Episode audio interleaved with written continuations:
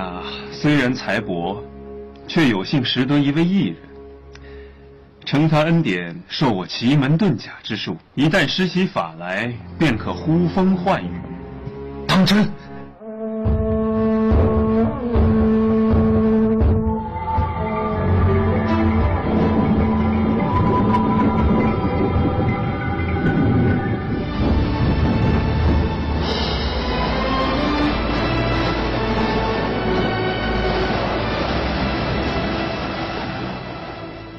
大家好，欢迎收看《经典传奇》。《三国演义》里诸葛亮为周瑜借东风火烧赤壁的故事呢，我想大伙都听过啊。咱们形容一个人能力大，往往呢会说这人能呼风唤雨；形容一个人混得好呢，那会说这人要风得风，要雨得雨。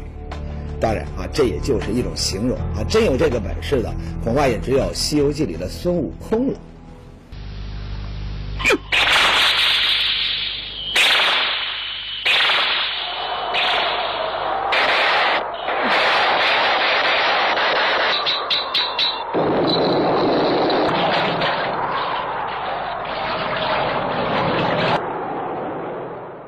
而诸葛亮借东风这事儿呢，归根到底那只是小说里的一种演绎啊。他要真有这么神奇的本事，那后来六出祁山北伐曹魏，也不会次次都铩羽而归了。当然，咱们今天要讨论的，他不是诸葛亮的本事啊。之所以扯到这个话题呢，那是因为啊，前不久啊，有人告诉红宇说，云南有个地方的人比诸葛亮厉害，人家呢一不用做法，二不必求神，只要一张嘴。那就要风得风，要雨得雨，真是，不信是吧？跟我去瞧瞧再说。云南丽江有座老君山，老君山最大的特点呢，那就是山上的湖啊特别多，大大小小呢一共有七十多个。而这么多的湖里呢，位于山顶的石人湖最出名。这石人湖呢，一不大，二不深，风景呢也不是特别好。那它为什么这么出名呢？在它旁边是不能叫的。一叫就会下雨下冰雹，如果是八月份九月份的时候呢，它会下冰雹；在这个六月份七月份呢，它会下雨。人在湖边一叫，天上就会下雨下冰雹，可不是就能呼风唤雨了吗？那也太不可思议了！老天爷就那么听话？那为了确定这事儿的真假呢，前不久啊，我们的记者亲自去跑了一趟。爬了十多个小时的山路，记者呢总算是来到了海拔四千多米的石人湖。啊，这是一个面积只有两三亩的高山湖泊，四面都是高耸的山峰，湖边呢长满了冷杉树和杜鹃树。你乍一看呢，它和老君山上的其他的湖泊呢并没有什么不同。难道说它就是那个可以任人呼风唤雨的神湖？对了。当时呢，正是下午四点多钟，太阳呢高高的挂在天上，边上呢还点缀着朵朵白云，真正是天高气爽，没有丝毫要下雨的征兆。这可是验证呼风唤雨传说的好时机呀。那么，该怎么验证呢？哎，只见呢给记者带路的藏族向导扎西取出了一个螺号，吹了起来。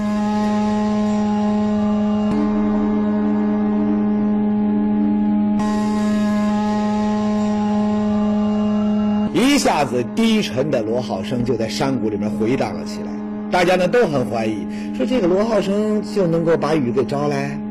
没想到见证奇迹的一刻呢，还真就出现了。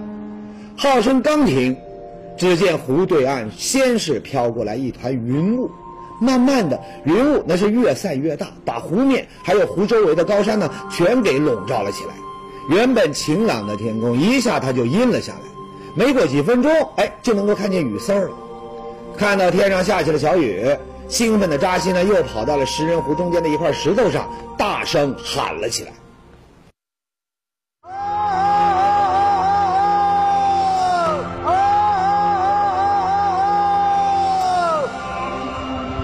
而扎西这一喊，更神奇的情景出现了。他喊的声音越大，雨也越下越大。好，大起来了雨。看，还真是让你喊下来了。又喊下来了。你觉得这是你吼出来的吗？肯定是我吼出来的了。为什么你一吼，这雨就会下大呢？我也不知道，反正这里是圣湖。你们平时经常来这儿喊吗？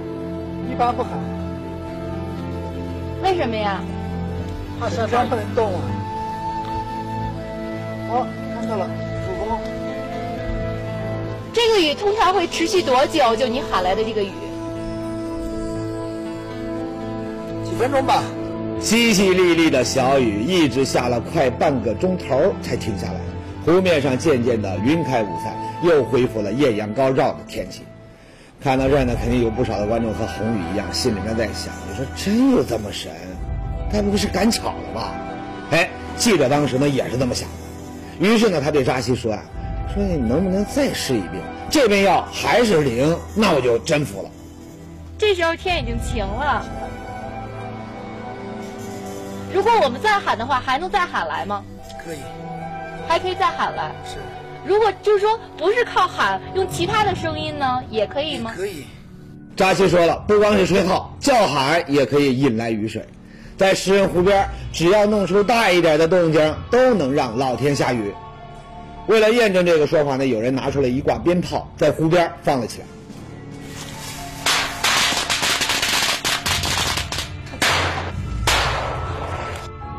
果然，鞭炮的响声刚刚消停，只见一团乌云从湖对面的山口那儿呢，它就飘了过来。刚刚还晴空高照的湖面，顿时就阴了下来。紧接着，天上又飘起了零星的小雨。看到这一幕，记者没话说了。哎呦，感情这传说都是真的，大伙不得不相信吧？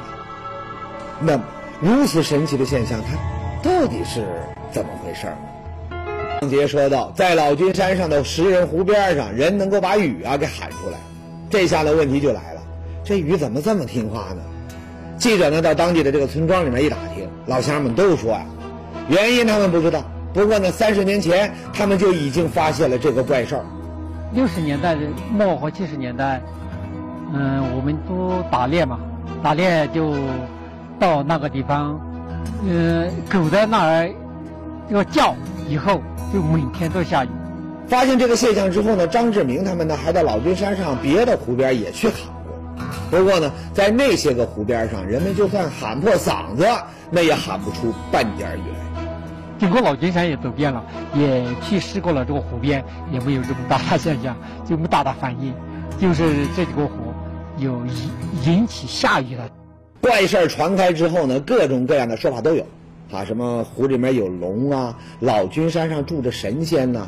啊，甚至连这老外都知道了这么回事儿，千里迢迢的就跑来看稀奇。我认识一个德国的旅行商，他大概就每年就有这种专业的团。每次去都能都能都能实现他们的愿望，所以就每年都来。当然，看到这儿呢，我想没哪个观众真的会认为雨是让人给喊出来的，这太不科学了。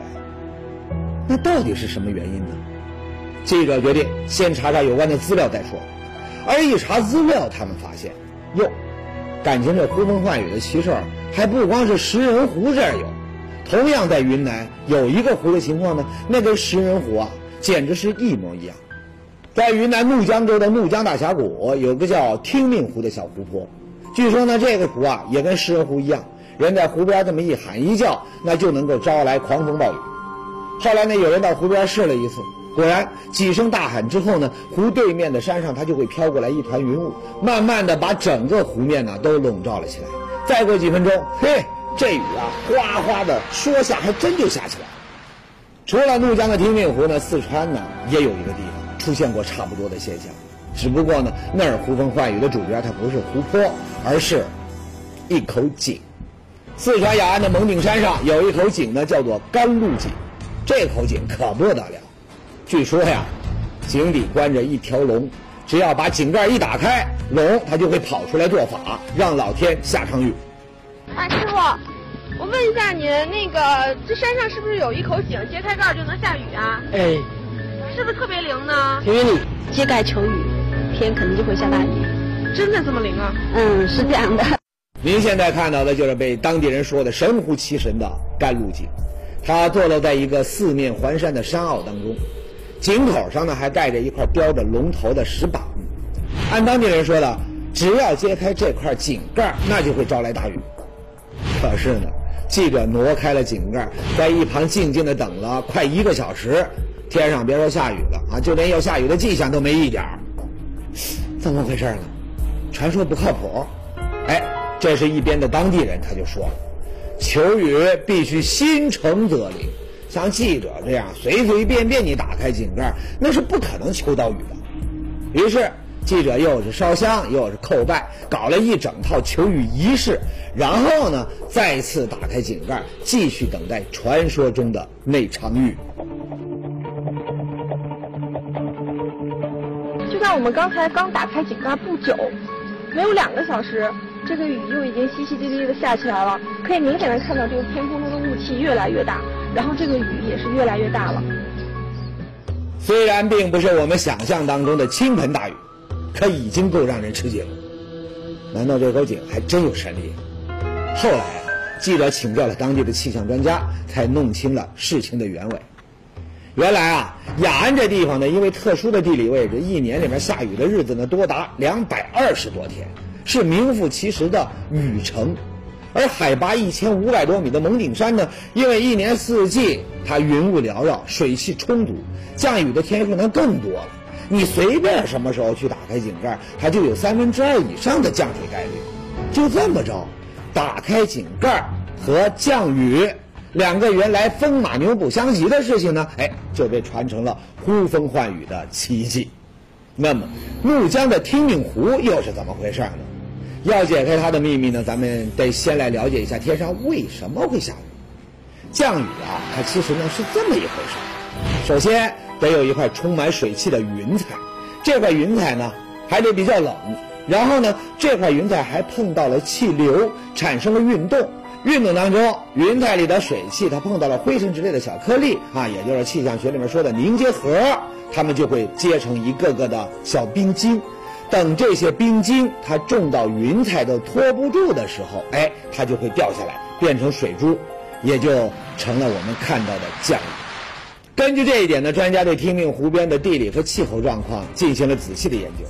他们发现，听命湖所在的高黎贡山区，因为特殊的地理位置，常年都云雾缭绕，这就意味着这里空气的湿度呢，呃，相当大，能够满足降雨的第一个条件，有充足的水汽。人的喊声产生的声波，能够影响空气的对流，达到风的效果。再加上听命湖边上没有住家，更没有工厂。平常呢，基本上不会有大的声音出现，所以呢，这里的云彩对声波是格外敏感。加上湖边它都是高山，声波呢经过一次次的反射和共振之后，能量要比在其他的地方要大得多。在这种情况下，声音不但能够起到促进空气对流的作用，而且呢还可以起到凝结核的作用。三个条件一具备，您说怎么会不下雨？哎，甘露井和听命湖的故事呢，给了记者很大的启发。看来，所谓的呼风唤雨，从科学的角度看，其实那都是声音，它加速了降雨条件的形成。只要抓住这一点，找地质和气象方面的专家来，那就一定能够把问题呢弄清楚。于是呢，记者就找到了云南大学专门研究气候的曹杰教授，还有丽江气象台的杨友仁台长。果然，两位专家也赞同记者的想法。我觉得声音只是一个，可能是稍微强化一点点的那个作用，不是它主要的原因。带着专业的仪器呢，两位专家还特意到食人湖走了一趟，把这个地方气温呐、纬度啊、海拔呀，那全弄了一个清楚。都说内行看门道啊，这些数据一搞清啊，专家就知道是怎么回事儿。丽江的主要的几座高山啊。都是在这个嗯水汽的我们这个印度洋的水汽向我们国家大陆输送的这样一个通道上，嗯，像这个高山上，这个空气湿度是很很大很大的。呃，水汽饱和这样情况下呢，它是处于一种临界的状态。但是有时候云飘来不下雨，哎，就是因为它这个呃处于临界状态，没有这个触发的机制。然后我们高声呼叫，然后有震动，然后它就会造成这个呃。它的这个平衡机制的会被会会被会被破坏，然后呢就会引起小范围小范围内的降水，这个范围是比较小的。也就是说，食人湖的原因呢，跟听命湖、甘露井确实一样，都是因为周边的水系丰富，一旦有声音做催化剂，哎，那就能够下雨。不过呢，有细心的观众要问了，说老君山上有几十个湖，要说这位置、气候条件，那都应该差不多呀。可他们怎么就不会出现人在湖边上一喊它就降雨的奇观呢？哎，您和曹教授那算是想到一块儿。为弄清这个问题呢，曹教授仔细的比较了石人湖和老君山其他一些湖泊的地形地貌，结果呢，他发现石人湖的地形从西向东，地势呈现上升趋势。从西边飘过来的云层和气流，在经过石人湖的时候呢，会有一个突然的抬升，而这就是石人湖更容易下雨的关键。总的这个内因和外因结合起来看的话，声音的作用还是一个次要的，位于一个次要的位置上，主要的原因还是特殊的地理环境。这里头的科学原理呢，要解释起来很复杂啊，咱们都是这气象学的门外汉，在这里呢就不详细说了。总之，正是老君山水系丰富的大环境，你加上石人湖独特的小环境，才造就了人在湖边能呼风唤雨的奇观。是，大自然里面像这样神奇而复杂的现象，那实在是太多了啊！您不去探索，那就会想不通，进而呢产生各种各样的离奇传说。下一节呢，咱们就再来说一个这样的故事。各种各样的民间传说里，藏宝洞的传说那算是最多的一种了。而在藏宝洞的传说里呢，又属海盗藏宝洞的这个故事最多。为什么呢？过去啊，没有飞机、火车，大规模的货物运输呢，只能走水路，自然海盗他就成了最容易发财的职业。而且呢，做海盗那是刀口舔血的营生，过了今天不知道有没有明天。所以呢，他们发了财呢，也不会像普通人那样买房置地、存银行，一下子花不完的钱，那能怎么办呢？哎，他只能找个地方藏起来呗。这么一来呢，各种海盗藏宝的故事它也就多了。比如说，在福建省的福鼎市就一直流传的这么一个传说，说是几百年前有一帮海盗，他抢劫了几条从阿拉伯运宝石过来的商船，而抢来的宝石。都藏在了海岛上的一个山洞里。听我们祖辈说，台山岛那边有个藏宝洞，传说洞里面有五颜六色、六色的宝石，非常漂亮。听到这儿，有人要说了：“那真有这样的事呢赶紧找去啊！”哎，当地人又说了：“实在是不好找。据说呀，这个藏宝洞它在海底，能够露出海面的这个时间呢非常短，每次呢也就是几十分钟。更离奇的是啊。”就算是它露出了海面，一旦有人想靠近它，那海面上就会马上出现狂风巨浪。想进洞找宝的人，那运气好的能从狂风大浪当中你捡回一条命；那运气不好的，那就永远的葬身大海了。所以后来就再没人敢打这藏宝洞的主意。说来说去，啊，不是叙说，那就是传说。那有观众肯定听得不耐烦了。说这经典传奇啥时候改成经典传说了？哎，您别着急啊！其实啊，讲这么多的传说，那都是为了下面要讲的真事儿做铺垫。这位是中国地质科学院的邱小平教授。去年呢，邱教授到福鼎啊，他搞地质调查，无意中也听到了海盗藏宝的传说。不过呢，听了之后，邱教授并没有一笑了之，相反，他认为啊，这个藏宝洞很可能真的存在。为什么呢？邱教授有三条理由。第一，他知道台山列岛位于福鼎东南四十公里的海面上，早在唐朝的时候，它就是一个重要的海上运输要道。从北方来的商船要南下，那都得打这儿经过，所以这地方海盗的历史呢也很悠久。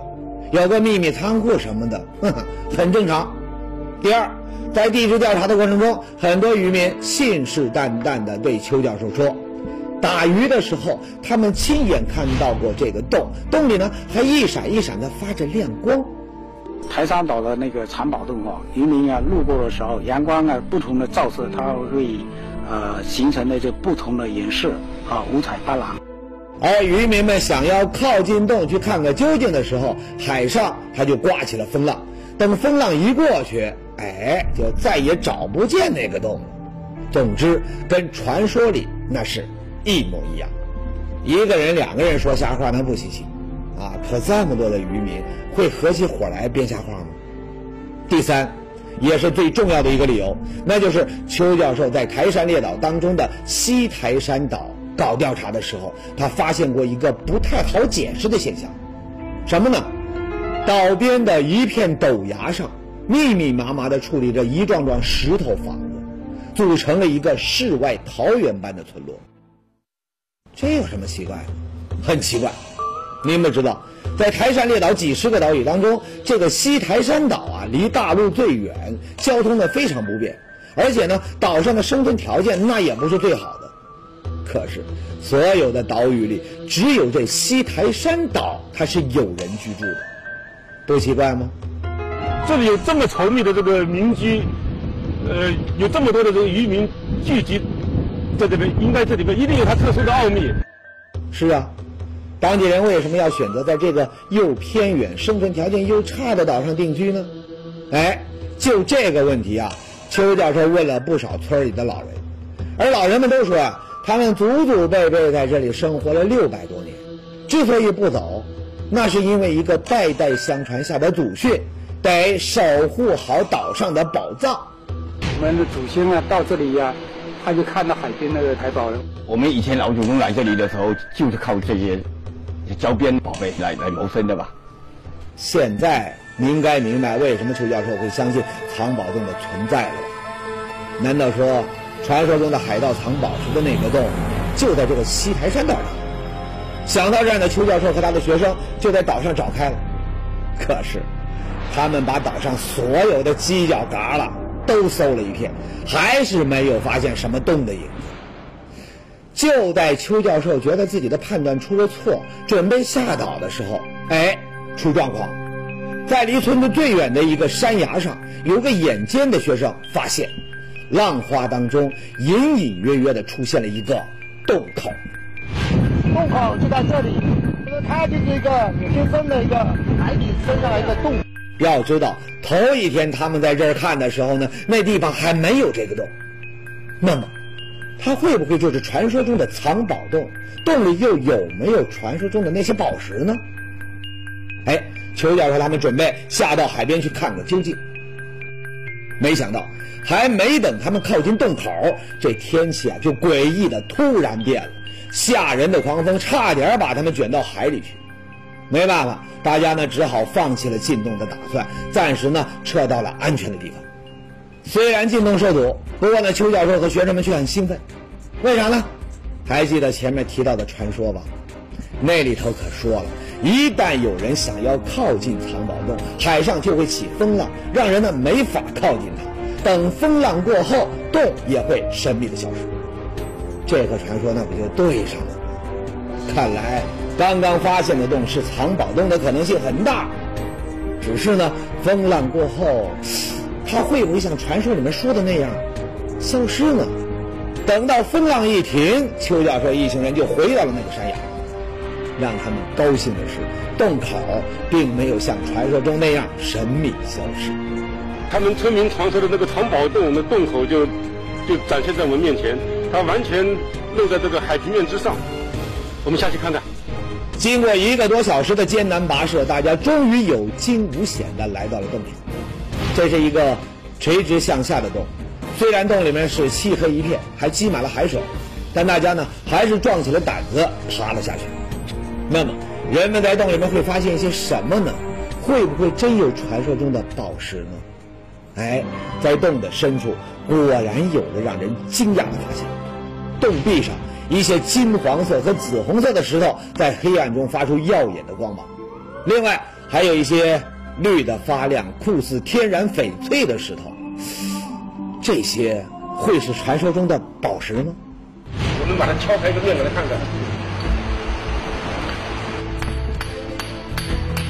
敲开来里边的颜色是这种灰色的，是这种颜色的。这个村民所说的这个藏宝洞里很多呃七彩的宝石，或者是呃彩色的宝石，其实就是这种火山岩。火山岩它含含有这个铁质，铁质在湿润的情况，特别是在海水湿润情况下，这个又暴长期暴露在空气中，进行强烈的氧化，氧化之后形成这种紫红色的非常鲜艳的红色，加上还有这个海藻这个附着成长时候变成了这个翠绿色，呃，还有它岩本身的岩石的黄色、这个灰色什么一种，都形成了七彩的岩石，很鲜艳。可能要让您失望了。经过研究鉴定，那些看似五颜六色、光彩夺目的宝石，其实只是一些普通的火山岩。只是呢，它们在海水千百万年的侵蚀打磨，还有这个海藻的作用下呢，才形成了现在这种奇特的外观。邱教授呢还分析，那个藏宝洞传说当中的一些细节，那也是真实的。比如说，渔民们看到藏宝洞会发光，很可能它就是那些带有特殊颜色的石头，在阳光的照射下呢，反射出了耀眼的光线，从而让人产生出七彩宝石的联想。而藏宝洞神秘的出现和消失，那就更好解释了。这个洞呢，靠近海水最低潮的位置，只要潮水上涨，洞它就会被淹没在海水当中。只有在潮水位置最低的那段时间，人们才能看到它。至于人一靠近洞，海上就会出现的风浪，邱教授推测，那纯属是一种巧合。怎么样？您觉得邱教授分析的还有道理吗？我就觉得呀，到底有没有海盗的藏宝洞那不重要，倒是邱教授身上这种对一切事物都好奇、敢于分析和探索的精神，那是相当宝贵。要是大家都跟他一样啊，那世界上还有什么宝藏咱们发现不了？